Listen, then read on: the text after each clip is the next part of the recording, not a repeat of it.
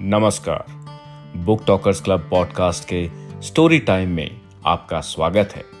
यहाँ हमारे कथावाचक अपने अनोखे अंदाज में आपके साथ साझा करेंगे हर बार एक नई कहानी। आशा करते हैं कि आज की कहानी आपको पसंद आएगी।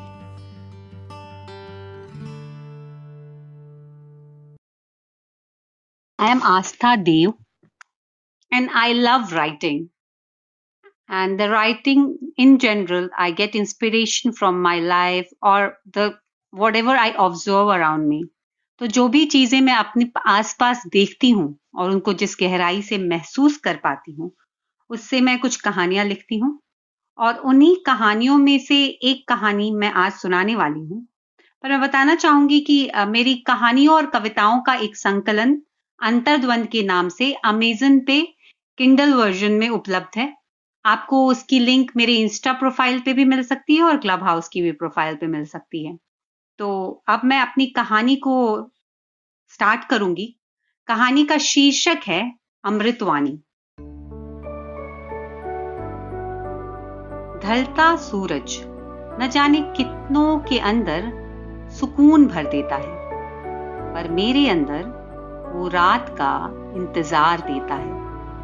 और अमूमन मेरी रात अक्सर तब शुरू होती है जब आस पास सब सो चुके होते हैं। और तब मैं अपनी कलम को थाम एक नई दुनिया का सृजन कर पाती हूँ। मैं उकेरती हूँ कुछ शब्द, कुछ वाक्य, जो मेरे हिसाब से जल्द ही कागज़ से उतर सच बन जाने वाले हैं। मेरी ज़िंदगी का सच। और अक्सर इन क्षणों में मैं लिखती हूँ। कुछ कविताएँ, कुछ कहानियाँ और कुछ खत।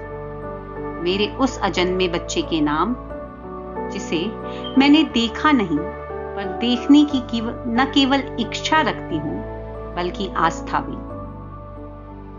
तो तेईस साल की उम्र कहने के लिए बहुत कम नहीं होती। सरकारी नियमों से देखें तो शादी की उम्र से पाँच साल आगे ही है।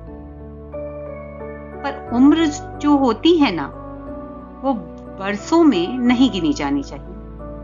उसे गिनना चाहिए अनुभवों में। और हर बुरे अनुभव के लिए उम्र में कम से कम पाँच गुना इजाफा ज़रूर होना चाहिए। जिसे जीवन के 22 साल किताबें पढ़ने और तमगे बटोरने के लिए वाहवाही मिली हो, जीवन को पढ़ लेने की इच्छा उसमें न के बराबर रह जाती है। मेरे साथ भी शायद ऐसा ही था। लंबे समय तक ना अपनी शारीरिक सुंदरता को लेकर ही मुझमें कोई खास सजगता थी, न ही बाहरी दिखावे को। कपड़े साफ़ और स्त्री के होने चाहिए थे बस। उन पर बहुत ज़्यादा ऊर्जा खर्च करने में मैं विश्वास नहीं रखती हूँ कोशिश बस इतनी रही कि अगर मुझे वो सारे मौके मिल रहे हैं जो एक पुरुष को इस समाज में मिलते हैं कहीं इस रूप रंग के चक्कर में फंस कर मैं उन अवसरों को न खो दूँ मुझे किसी भी तरह का कोई भी डिस्ट्रैक्शन मंजूर नहीं था। अपने आप को एक एग्ज़ाम्पल के रूप में स्टैब्लिश करना था मुझे, खुद के लिए और उन लोगों के लिए भी, जो मेरे माता पिता पर अक्सर फब्तियाँ कसते रहे कि उन्होंने एक लड़की की परवरिश अच्छे से नहीं की। कम से कम आज मेरे माता पिता को गर्व था मेरी छोटी बड़ी उपलब्धियों पर। और शायद मेरे लिए इतना ही बहुत था। पर समय कहते हैं ना, कभी एक सा नहीं रहता। इससे मेरी अच्छी किस्मत ही कहो कि मेरे लिए 22-23 साल वो एक सा ही रहा। सकारात्मक ऊर्जा से भरपूर, आशा से ओतप्रोत, अवसरों से परिपूर्ण मुझे आगे बढ़ाने वाला और मेरी प्रतिभा को चमकाने वाला। तो जब मुझे ये लगा कि अब मैं उन अपेक्षाओं पे खड़ी उतर रही हूँ, जो मेरा परिवार या मेरा समाज मुझे कर, मुझसे करता है तो ये मैं क्या देखती हूँ? कि हर कंप्यूटर गेम की तरह हम प्रवेश कर चुके हैं अगले लेवल में। और इस बार सारा गेम ही बदल चुका था। इस बार मेरे उन गुणों को सराहा जा रहा था जिन्हों जिन्हें मैंने अर्जित भी नहीं किया था। उनमें से कुछ अनुवांशिक थे, जैसे प्रकृति प्रदत्त, मेरा रूप, रंग, शारीरिक नहीं नहीं, उनमें से कुछ चीज़ों में मीन मेक भी निकाली जा रही जैसे मेरी, मेरा ज़रूरत से ज़्यादा लंबा होना, मेरा दुबला होना, पर मिला जुला कर मुझे अच्छा ही कहा जा रहा था। तो ये जो उपलब्धि है ना, ये मुफ़्त का लड्डू था। खाकर दुखी होने का तो सवाल ही नहीं उठता था। मैं भी खुश थी कि इन नए मापदंडों पर खरी उतरी। पर जिसने कंप्यूटर को थोड़ा भी जाना हो और कंप्यूटर गेम थोड़े भी खेले हो, वो कैसे भूल सकते हैं कि नई खेल के नए लेवल में नए चैलेंजेस मुँह बाए खड़े होंगे? तो पिछला जो भी सीखा सिखाया, पढ़ा पढ़ाया था, वो इस खेल में कोई मायने नहीं रखता था। अब परखा जा रहा था। घर संभालने की कुशलता को, खाना बनाने की दक्षता को, त्याग करने की क्षमता को, सहने की शक्ति को और अपने अस्तित्व को नकार देने की दृढ़ता को। तो जिस स्मृति से बरसों प्रगाढ़ मित्रता थी, क्या पहाड़े रटे थे मैंने? वो क्या मुझे खुद को विस्मृत करने देती? भुलाने देती मेरी? खुद के स्किल्स को, मेरे अचीवमेंट्स को? पर आज सोचती हूँ तो लगता है क्या मूर्खता को भावुकता का पर्यायवाची कह देना उचित ना होगा। सेंटिमेंटेड फूल्स हरगिज नहीं, क्योंकि मूर्ता में अज्ञान होता है और भावुकता में ज्ञान। तो ये जो इमोशनल फूल्स होते हैं वो फूल्स बाई चॉइस होते हैं। माँ अक्सर कहती रहती है, कुछ परेशानी हो तो कह दिया करो, अंदर कुछ मत रखा करो। तुम्हारा नेचर ऐसा नहीं है। अंदर रखोगी कोई बात तो तबीयत खराब होगी। मैं भी हंस कर कह देती हूँ, ज़्यादा सोचने से मेरी तबीयत खराब हो जाती है माँ। मैं इतना नहीं सोचती तुम्हारी तरह। तुम भी कम सोचा करो।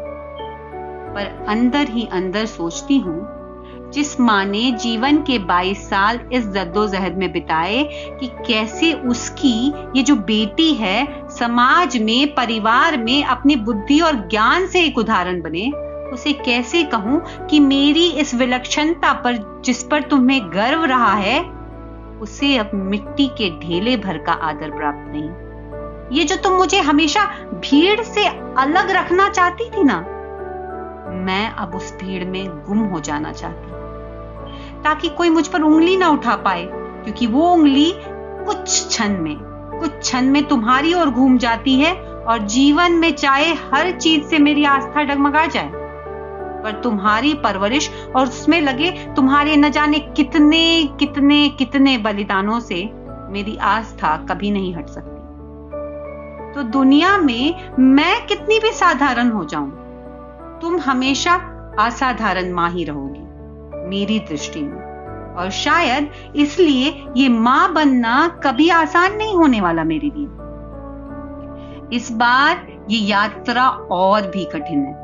पिछली दो बार जब मैं मुँह के बल गिरी थी तो मैंने कभी बंद, कभी खुली आँखों से स्वार्थ का नंगा नाच देखा था। मैंने देखा था अहंकार की विभत्सता को यूँ तो इंसान की कुटिलता से मेरा पहला परिचय न था, पर परिवार का शब्दार्थ, भावार्थ सब बदल चुका था। मैंने देखा था मुस्कुराते आत्मीय चेहरों के पीछे छुपी कुरूप मानसिकता को जो दोषारोपण करना चाहती है औरत पर पर त्याग नहीं करती, सेवा नहीं करती और प्रेम? उसका तो सवाल ही नहीं उठता।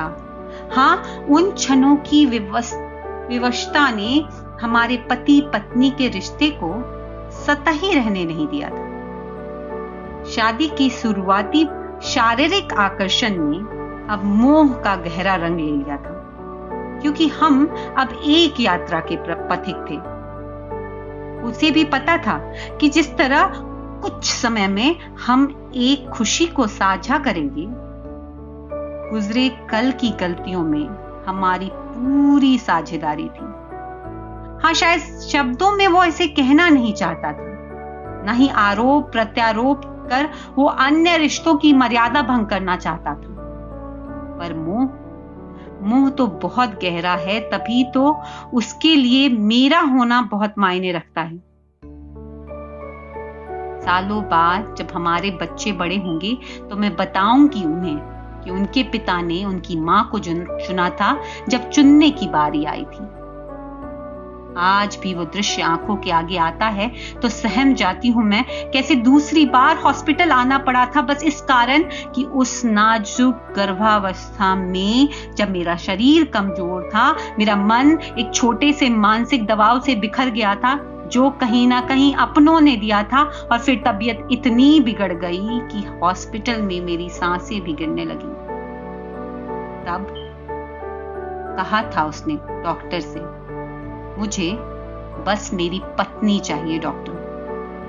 मोह की वो पराकाष्ठा थी। इस बार जब हमने ये यात्रा प्रारंभ की, एक बार फिर वो मुझे अपने आप से वैसे ही संभालता है जैसे मैं कोई नाजुक चीज़ हूँ। और वो मुझे बचा लेना चाहता है हर निगेटिविटी से, हर बुरी, बुरे विचार से, हर बुरे इंसान से। जैसे वो ख्याल रखता है ना, लगता है बर्फ़ की फाही सी हूँ मैं। पर इससे एक बात तो मुझे पता चल गई कि पिता वो बड़ा कमाल का बनने वाला है। इन नौ महीनों के दौरान जिस रफ्तार से उसने हर बार गाड़ी चलाई है वो उतनी ही धीमी थी जितने धीमे ये इंतज़ार के क्षण गुजरे थे। तभी तो पैदल चलने वाला भी हमारी गाड़ी से तेज निकल जाता था। बस इसलिए कि किसी झटके से मेरी तबीयत पर कोई असर ना पड़े। तो दूसरे गर्भपात के दो साल, दो महीने, सत्रह दिन आगे खड़ी थी मैं। आज मन में थोड़ी बेचैनी सी लग रही है कि बच्चे ने पेट के अंदर घूमना कम कर दिया है। चाहती नहीं हूँ कि माँ से कहूँ, माँ को कहा तो फिर से चिंता में आ जाएगी। फिर भी चलो कह ही देती हूँ। माँ, सुनती हो? थोड़ी बेचैनी सी है। बच्चा बहुत शांत है आज दोपहर से।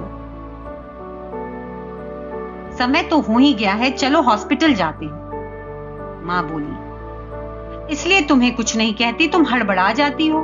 अभी शाम हुई है, खाना खाकर देखती हूँ। बेटा जाते हैं। कुछ नहीं हुआ तो खाने के वक्त तक लौट आएँगे। पर अभी चलना ही होगा।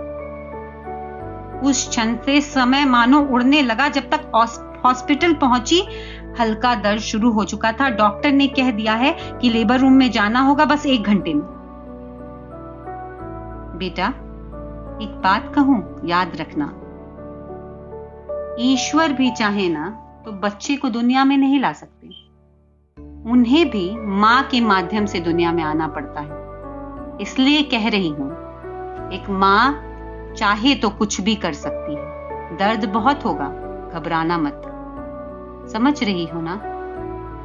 माँ आँसू भरी आँखों से बोली, हमेशा से अनुशासन के कठोर आवरण में छुपी मेरी उस नाजुक सी माँ को आज पहली बार देखा था मैंने। तो लेबर रूम के दृश्य की एबनॉर्मलिटी कुछ अलग ही रहती है, कुछ अलग लेवल की। इस कमरे में उपस्थित ज़्यादातर लोग रोज़ाना इस दर्द को देखते हैं, चाहे वो डॉक्टर हो नर्सेज हो या और कोई।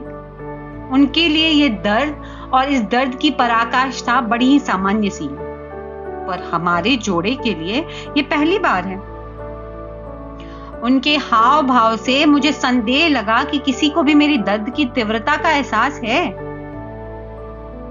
मैंने एक को इशारा किया, एक को आवाज़ दी, पर नर्सेस हैं कि उनकी बातें ही खत्म नहीं हो रही। और मैं हूँ कि दर्द से तड़पे जा रही हूँ। कुछ क्षणों बाद वे लग गए अपने कार्य में। मेरे हाथ पैर टांग दिए गए, सबने अपनी अपनी जगह ले ली। सब कुछ अपनी जगह पे है। डॉक्टर सामने खड़ी हैं। बाजू में पति खड़ा है। आसपास नर्सें खड़ी हैं। बच्चे के लिए लाया गया बैग। वो भी सही जगह पे है। दीवार पे लटकी हुई घड़ी, वो भी ठीक ठीक ठीक घूम रही है। बस एक मैं ही हूँ जिसका एक जगह पर होना मुश्किल है। कमरे पर घड़ी, नज़रें उसी पर अटकी हुई हैं। ये गुजरता हर एक सेकंड। ये गुजरता हर एक सेकंड। मानो पहाड़ पे चढ़ने जैसा है। और पहाड़ भी कैसा? एकदम ऊँचा, चढ़ाई वाला। शरीर के बारे में, दुनिया भर के कटु अनुभवों के बारे में, अपनी नग्नता के बारे में, किसी के बारे में न सोच पा रही हूँ, न समझ पा रही हूँ। दर्द चरम सीमा पर है। अपनी स्थिति भी कुछ ऐसी ही है। शायद मन सोच, उनकी स्थिति भी कुछ ऐसी ही है। शायद मन में सोच रहे हैं कि लेबर रूम में आकर कहीं गलती तो नहीं की। ये नए नए जमाने के नए नए चोचले। मुझे यहाँ बुला दिया है। मेरा भला क्या काम? मैं मानो चेहरा पढ़ पा रही थी। मैंने देखकर कहा, पिता का यहाँ होना बहुत ज़रूरी है। इस दर्द में भी ये कहना मैं नहीं भूली।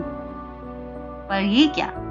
डॉक्टर ने मुझे बात करते देखा और हमारी तरफ़ घूम गई। डॉक्टर ने हमसे बात शुरू कर दी। शायद दर्द की तीव्रता और स्थिति की गंभीरता से ध्यान हटाना उसका उद्देश्य है। पर मैं मैं कुछ बोलने की स्थिति में नहीं हूँ, मैं कैसे कहूँ उसे? फिर भी सुनना तो होगा, इसलिए अनमने ढंग से सुन लेती हूँ। डॉक्टर ने बड़े प्यार से पूछा, बच्चे का नाम सोचा है? दर्द बहुत ज़्यादा है, मेरी आवाज़ नहीं निकल रही, पति ने तपाक से उत्तर दिया। लड़की हुई तो कहेंगे अश्विता। और लड़का हुआ तो डॉक्टर ने पूछा, सोचा नहीं है, लड़की ही होगी। पिता का जवाब तैयार है। दर्द तेज है और गुस्सा भी आ रहा है। लड़का हुआ तो कह देंगे अनाम। क्या बोलते हो? डॉक्टर ने हंसकर कहा, मैंने सोचा है लड़की का नाम भी। दर्द की ऐसी की तैसी, मेरा बच्चा अनाम। मेरे अंदर की माँ ऐसा सह नहीं सकती थी। दर्द और तेज हो गया, अब सहा नहीं जा रहा। कोशिश पर कोशिश, और डॉक्टर ने कहा, एक आखिरी बार कोशिश करो। वो छन वो छोटा कमरा, उसमें लगी घड़ी आस पास खड़ी नर्सें, मेडिकल औज़ार, वो सामने की खिड़की, वो डॉक्टर, मेरा पति, सब धूमिल हो गए हैं। उसके रोने ने सारे कमरे को एक अद्वितीय खुशी के आवरण से ढक लिया है, कुछ और दिखाई नहीं दे रहा। बस उसका रोना अमृत सा कानों में घुल रहा है। बधाई हो, अश्विता आई है, डॉक्टर ने कहा। फिर कानों ने वो सुना जो जीवन के अंतिम पलों तक कानों में गूंजेगा। हे ईश्वर, ये अंतिम क्षणों में मुझे राम कथा नहीं सुननी, मुझे श्लोक नहीं सुनने। जब मेरी मृत्यु मेरे दरवाजे पर आए तो इस क्षण को मेरी स्मृति में जीवंत कर देना। मुझे इस पिता की, इस हँसी को हमारी बेटी के, इस रुदन के साथ सुनना है। इस स्वर में इस पिता की दो साल, दो महीने, अठारह दिन की प्रतीक्षा है और उस पुत्री के नए संसार में आगमन का संगीत। हे ईश्वर, अगर अमृतवाणी कुछ है तो यही है यही है यही है। सुनने के लिए आप सबका बहुत बहुत धन्यवाद।